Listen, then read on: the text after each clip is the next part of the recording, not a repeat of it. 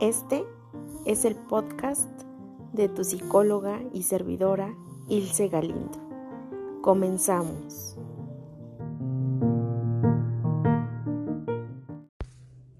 Hola a todos y a todas. Bienvenidos a esta nueva meditación que titulé del diagnóstico. Gracias escucha por tu tiempo, gracias por mirar a tu interior y muchísimas gracias también por permitirme acompañarte en este proceso de tu crecimiento personal. Gracias, gracias, gracias. Vamos a comenzar. Y como sabes, iniciamos encontrando el ritmo en nuestra respiración que nos mantenga tranquilos, que nos mantenga serenos y que sobre todo nos mantenga en el presente, en el aquí y en el ahora. Entonces te pido que aunque yo esté dando el ritmo en la respiración, tú encuentres el propio. Así que inhalamos, retenemos el aire y exhalamos. Una vez más, inhalamos Retenemos el aire y exhalamos. Una vez más, inhalamos. Retenemos el aire y exhalamos. Una vez más, inhalamos. Retenemos el aire y exhalamos. Y sí, escucha.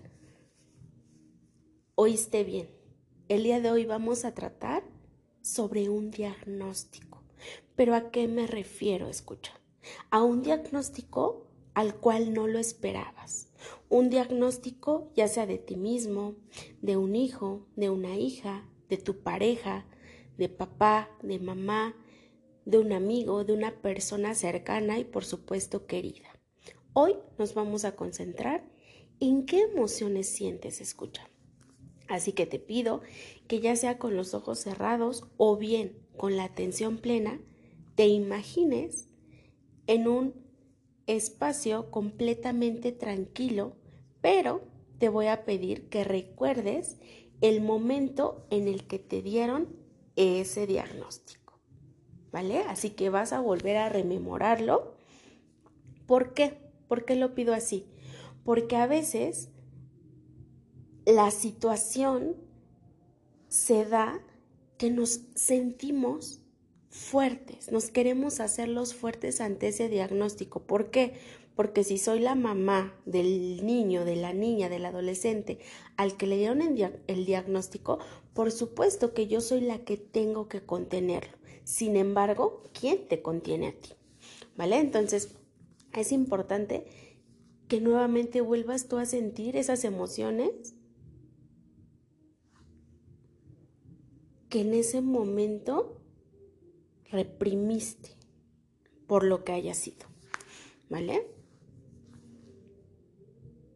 Así que te pido que sigas inhalando profundo, exhalando. E incluso puede que en esta misma meditación empieces a sentir tu cuerpo diferente.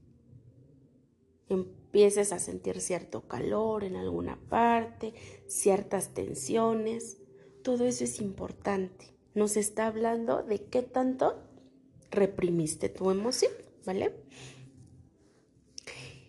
Y aparte de ello, escucha, de que ya identificaste las, las emociones o bien los pensamientos que tuviste en ese momento, yo te voy a decir qué pasa, qué pasó en ese momento, ¿vale? Y para ello quiero contarte también algo de mi vida personal, de la vida como mamá, para que se entienda este diagnóstico, ¿vale? Y cómo se vive. Y bueno, te voy a contar que yo tuve hace tres años a mi hija, la mayor, y entonces pues fue una cesárea, fue tranquila, me dijo el pediatra y el ginecólogo que todo había estado bien y todo. Entonces, resulta que llegamos a la casa y pues estábamos, por supuesto, en el proceso de adaptación. Y resulta, escucha que en este proceso de adaptación, pues definitivamente todo estaba como un caos, ¿no? ¿Por qué? Porque yo no estaba adaptada a la niña, la niña todavía no estaba adaptada a mí, yo no podía darle leche, no nos acomodábamos y en todo ese proceso pues le estábamos dando leche de fórmula. Para esto, la leche que ya nos habían dado y nos habían recomendado en el hospital, pues no le había caído como del todo bien a la niña. Entonces resulta que la volvemos a llevar nuevamente al pediatra. Y aquí escucha, es cuando viene la situación compleja, complicada en cuanto a emociones. ¿Por qué? Porque más allá de tener a un nuevo o una nueva integrante de la familia con nosotros, también nos daban una nueva un nuevo diagnóstico, un nuevo tratamiento, una nueva forma de adaptarse cuando ni siquiera nos habíamos adaptado. No sé si te, me di a entender. Pero bueno, el pediatra al hacer su revisión nos dijo que estaba bien de peso, pero me preguntó que si la niña había sido prematura porque su, su, piel estaba como muy sensible. Yo le había dicho que no, porque realmente, aunque había sido cesárea, yo había tenido contracciones y todo, ¿no? Pero yo había decidido la cesárea. Y entonces, pues siguió revisándola y nos dijo que tenía que mandarle a realizar estudios urgentes, porque él en toda esta parte de, de la revisión, pues se dio cuenta que había una displasia en cadera. Y ahí escucha, fue cuando yo dije, ¿qué? A ver, a ver, a ver, ¿qué? Dijo algo que pues, como que sonó raro, yo nunca lo había escuchado, ¿no? Fue como un boom, fue un shock, escucha. Entonces ya al final nos dice, sí, no se preocupen, tienen que, que irle a realizar estos rayos X eh, con diferentes posturas, ¿no? Que nos va a decir cómo están las piernas y pues para descartar o sí darle tratamiento a, ese, eh, a esa displasia. La verdad fue, fue un boom. Realmente nosotros quisimos esperar, pues porque te decía, estábamos a cuatro días de estar con la niña. Entonces todavía no me adaptaba a nada, entonces decidimos esperar, hacerle esos estudios de mínimo, pues a que tomara bien el pecho porque yo quería lactarla. Y sí, así lo hicimos.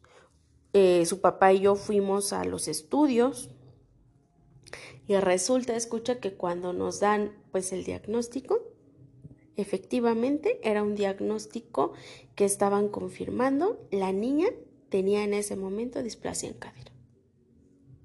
Volvimos con el pediatra, él nos dijo que pues es más común ¿no? Como en esta parte de las niñas que en los niños, ¿no? Como que nos dio esa parte todavía de porcentajes que se da más.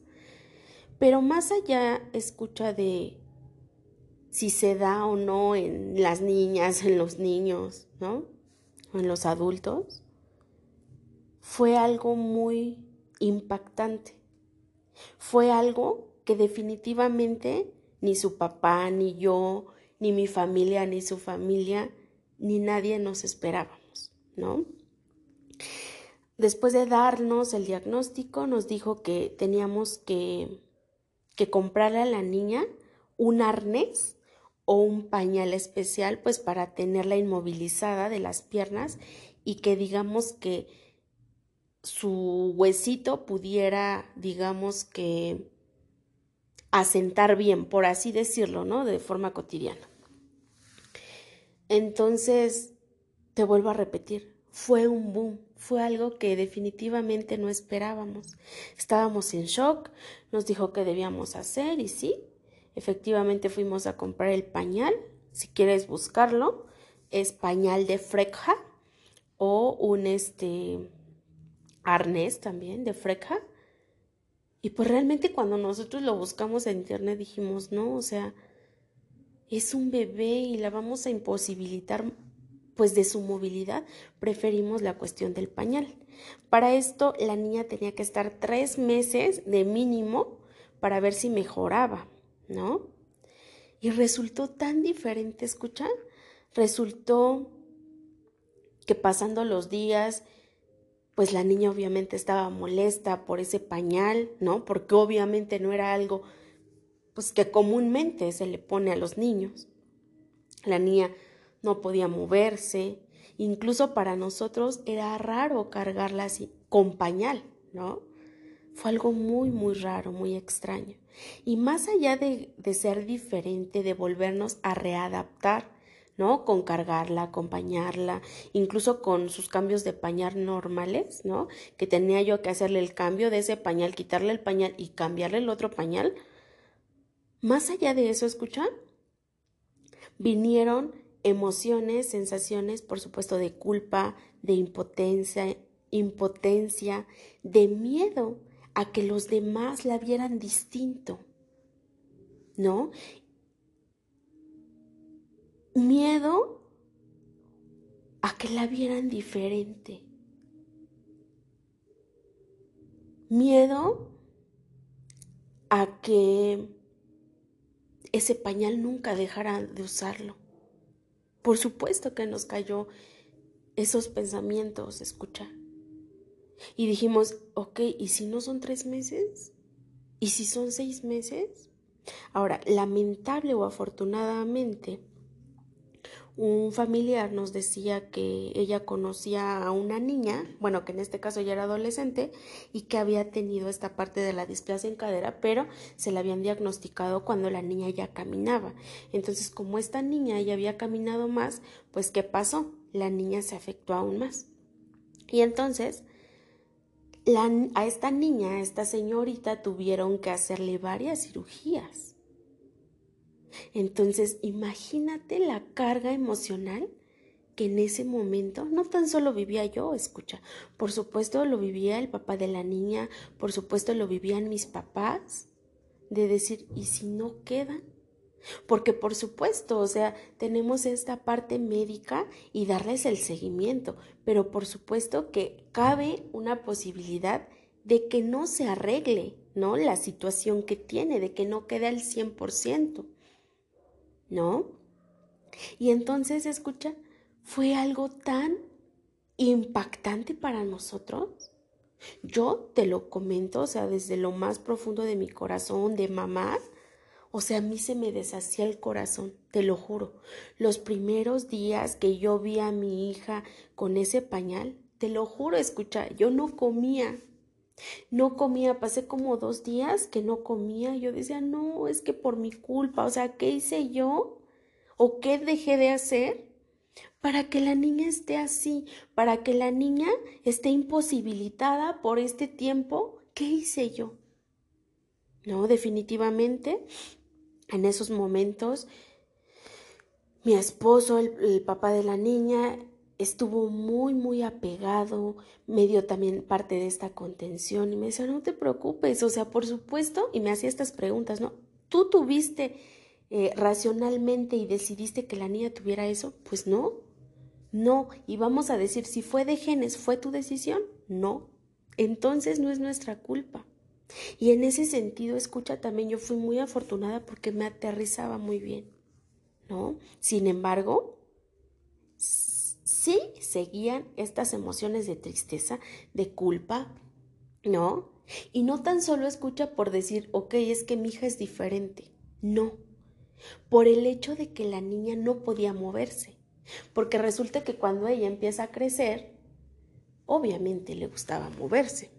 Y entonces, al estar, pues sí, imposibilitada de las piernas para abajo, la niña ya sentía que quería explorar y no podía. No, de hecho, no la podíamos sentar. O sea, tenía que estar como con almohadas de esas ah, grandes, acolchonaditas, ¿no? Pero la niña no podía estar sentada. ¿Por qué?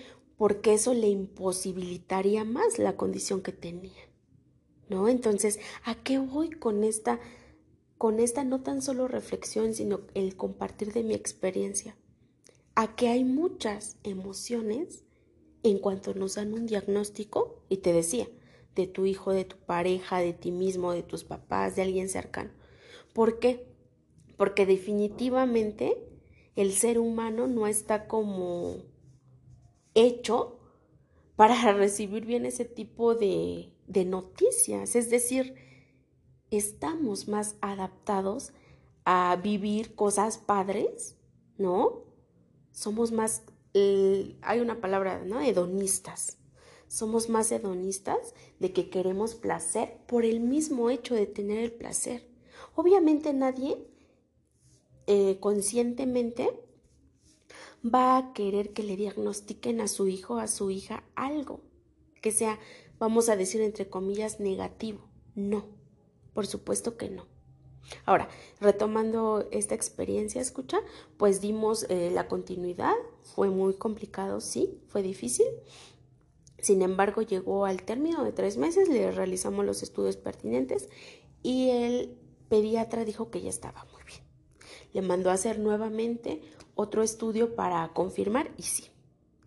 Y entonces, ¿qué te puedo decir? Escucha, que ese tiempo de tres meses que la niña estuvo, vamos a llamarlo así, imposibilitada en cuanto a su movimiento, lo agradezco infinitamente, lo agradezco con el alma, lo agradezco haber llegado con él que lo diagnosticó. ¿Por qué? Porque al día de hoy yo la veo y camina bien. Yo la veo y corre bien. Yo la veo y brinca a sus posibilidades, ¿no? Porque obviamente un niño siente que, wow, ya brincó muchísimo y apenas levantó unos centímetros, ¿no? Claro, a sus posibilidades, a sus habilidades, por supuesto también, pero está bien, lo puede hacer. ¿Por qué? Porque le dimos ese tratamiento, nos dimos también la oportunidad de ver que funcionaba. Y no fue fácil, no fue fácil, fueron tres meses. Hay personas, no lo vemos en la consulta, que les dan ciertos diagnósticos, trastorno con déficit de atención e hiperactividad o trastorno eh, con déficit de atención, ¿no? Así los llaman. Son ciertas condiciones que tienen los niños o las niñas, ¿no? Y que a veces hasta en la edad adulta se puede llegar a presentar. Y nuevamente, los padres tienen muchísimas emociones en torno a lo que le diagnosticaron a su hijo. ¿Por qué? Porque vamos a decir, si le eh, diagnosticaron TDAH, ¿qué dice? No lo voy a medicar porque lo voy a volver tonto. Porque lamentablemente, escucha, todavía hay mucha mala información o información que no es real. ¿No? ¿Y qué pasa? En ocasiones también nos llega a suceder que cuando estamos ante el profesional, el especialista, no le preguntamos porque pareciera que se nos nubla todo, la mente. Ahora, ¿qué te recomiendo si tu hijo, si a tu hija le han diagnosticado algo así, ¿no? Como trastorno de déficit de atención u otra enfermedad? Haz tus preguntas con anticipación. A ver, doctor, ¿qué le pasaría si toma el medicamento? ¿Qué le pasaría si no lo toma? Eh, ¿Qué secuelas va a tener?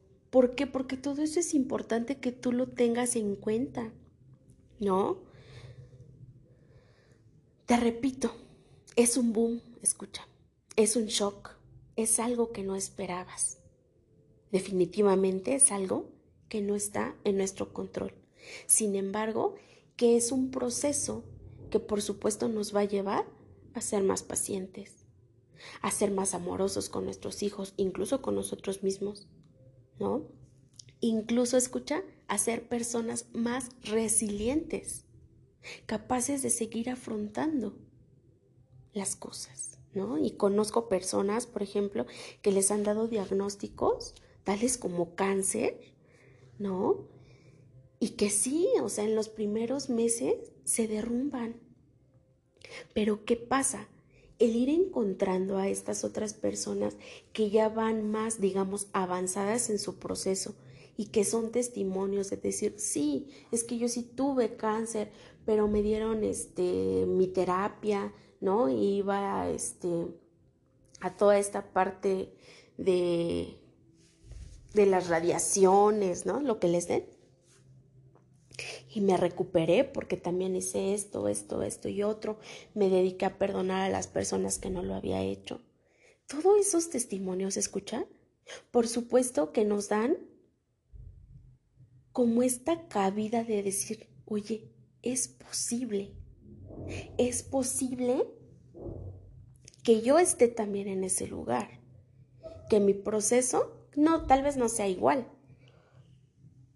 pero que más allá de los medicamentos y del efecto que tenga el tratamiento, mi actitud, por supuesto que va a tener mucho que ver, ¿no? ¿A qué voy? A que si nosotros, escúchanos, enfocamos solamente en la parte del, entre comillas, problema, ¿qué va a pasar? Podemos estar años y años y años o un tiempo muy prolongado nada más mirando eso, escucha. Es decir, estamos perdiendo tiempo de tomar acción para ver cuáles son las alternativas que nos van a funcionar. Vamos a decir que tal vez me dieron a mí un diagnóstico pues no tan grave, ¿no? Que me dieron el diagnóstico de gastritis. Ok, Primero es aceptar que lo tengo, que me está ardiendo, que me está doliendo, que me está causando incomodidad. Y entonces a partir de ello voy a buscar las alternativas posibles que tengo para esa enfermedad. ¿De qué me va a servir estar llorando una semana, un mes? Por supuesto me va a servir de desahogo, porque luego muchos no me van a decir, ay, sí te sirve, claro. Pero en cuanto a la enfermedad, ¿de qué me va a servir? De nada. Por supuesto, tengo que desahogarme, por supuesto, voy a validar y a reconocer mis emociones, sí, pero voy a hacer algo por ello. ¿Vale? Entonces, en toda esta meditación, escucha, por supuesto, yo te invito a que valides todas esas emociones que tienes. No es fácil, no es fácil. Yo en la vida he tenido varios diagnósticos, tanto conmigo como personas familiares cercanos. Te decía es esta última de mi hija y no es algo fácil, no es algo sencillo. Sin embargo, podemos hacernos muy resilientes a partir de esa experiencia. Podemos empezar, escucha a veces, a disfrutar más. ¿No? Porque imagínate, eh, me diagnosticaron, vamos a decir, cáncer y después me dice, ¿sabes qué? Que pues ya te vemos mucho mejor y todo, el cáncer solamente lo tenías en una zona, le extirpamos y ya no hay más. Pero si me vuelvo a enfocar en que podría darme, en el no disfrutar, en el estar maldiciendo, es que me pasó esa experiencia y estar enganchada a ese diagnóstico, a ese momento, ¿qué pasa? Probablemente ese mismo diagnóstico es como que vuelva a resurgir, ¿no? Y tú búscalo en Google, googlealo. ¿Cuántas personas, cuántas mujeres, cuántos hombres, dependiendo lo que tú quieras buscar, vamos a decir que mujeres, ¿a cuántas mujeres les ha dado cáncer más de dos veces en su vida? ¿No? Porque a veces pasa eso, se les da el diagnóstico en la matriz se la extirpan. Ok. Y resulta que después se le dio en el pecho. No vamos a decir que en el seno derecho. Se lo retiran. ¿No? Se lo extirpan también. Y resulta que el, que el izquierdo o el otro también. ¿Por qué? Porque también influyen mucho las emociones. Tú obsérvalo. Obsérvalo, escucha en investigaciones. Las emociones tienen mucho que ver. Entonces, ¿qué tenemos que hacer? Por supuesto, expresar, expresar esa culpa, ese miedo, esa tristeza, porque claro que va a estar latente ese miedo de que no haya una cura. Sin embargo, aquí tenemos también que trabajar mucho lo que se llama confianza, certeza o fe. ¿Vale? Si tú crees en los ángeles, en los arcángeles, en Dios, en la Virgen, en el, universo, como tú lo llames, hay que tener fe, hay que tener confianza en que esa energía nos va a ayudar y te vas a dar cuenta que en todo el proceso se te va a hacer más liviano. ¿Vale? Cada uno también, escúchalo, va a vivir de formas diferentes, ¿no? Te decía, tal vez yo sí sentía más culpa, más tristeza y en este caso mi esposo, el papá de la niña, ¿no? Tal vez estaba más fuerte. Tal vez él no lo expresaba tanto, pero también sentía miedo. ¿No? Cada uno lo va a expresar de formas diferentes. Ahora, yo también te recomiendo que busques esta red de apoyo. que puede ser tanto tu consulta psicológica, tanto ir con el padrecito, como ir con la amiga, como ir con la familia, ¿para qué? Para que estas personas te sostengan, te abracen, escucha, ¿vale? Entonces, a veces, ¿sabes también en qué aplica? En que hay ciertos diagnósticos, escucha que lamentablemente ya no se puede hacer nada, ¿no? Que es de, ok, tiene cáncer, y entonces pues le damos un mes de vida. ¿No? Y resulta que a veces los médicos se van más como que en largo y resulta que en 15 días falleció la persona. Obviamente, este tipo de diagnósticos también es impactante para las personas que se quedan. Y nuevamente lo digo, estás viviendo tu proceso de duelo, ese boom, ese shock, esa situación que tú no esperabas, la vas a ir viviendo poco a poco. Ese dolor solamente lo vas a vivir tú, con esa intensidad, con esas emociones que solo tú puedes sentir. ¿Vale? Y para eso también hay que validar. A nosotros, por ejemplo, pues nos toca acompañarte. Acompañarte y decir, a ver, tranquilo, siéntelo, vívelo, experimentalo. Se va a ir bajando, va a ir pasando poco a poco. Es importante, por supuesto, que lo expreses ¿vale? Así que con toda esta reflexión, escucha, yo te dejo en eso, en la reflexión. ¿Qué sentiste? ¿Cómo la expresaste? A veces no lo expresamos de una forma tan asertiva, ¿no? Y pareciera que a veces estamos súper molestos con el de al lado que nada tiene que ver. Y yo creo que hasta, pues, una disculpa a veces como que tendríamos que darle, ¿no? ¿Por qué? porque están ahí para apoyarnos y nosotros como que no, en ese momento no lo recibimos tal cual, ¿vale? Cada uno tiene su proceso, pero es importante ver de quién recibimos ese apoyo. Así que te voy a pedir, escucha, que respires profundo y que tengas en cuenta en tu mente, en tu corazón también, que para todo va a haber una solución, una respuesta un camino. Así que tú ten en cuenta que ese camino, que esas oportunidades de solución se van a dar. Y esas personas se te van a ir presentando a lo largo, pues, de tu proceso para que puedas ir sanando, te puedas ir recuperando, ¿vale? Yo te pido que a la cuenta de tres abras los ojos. Una, dos, tres.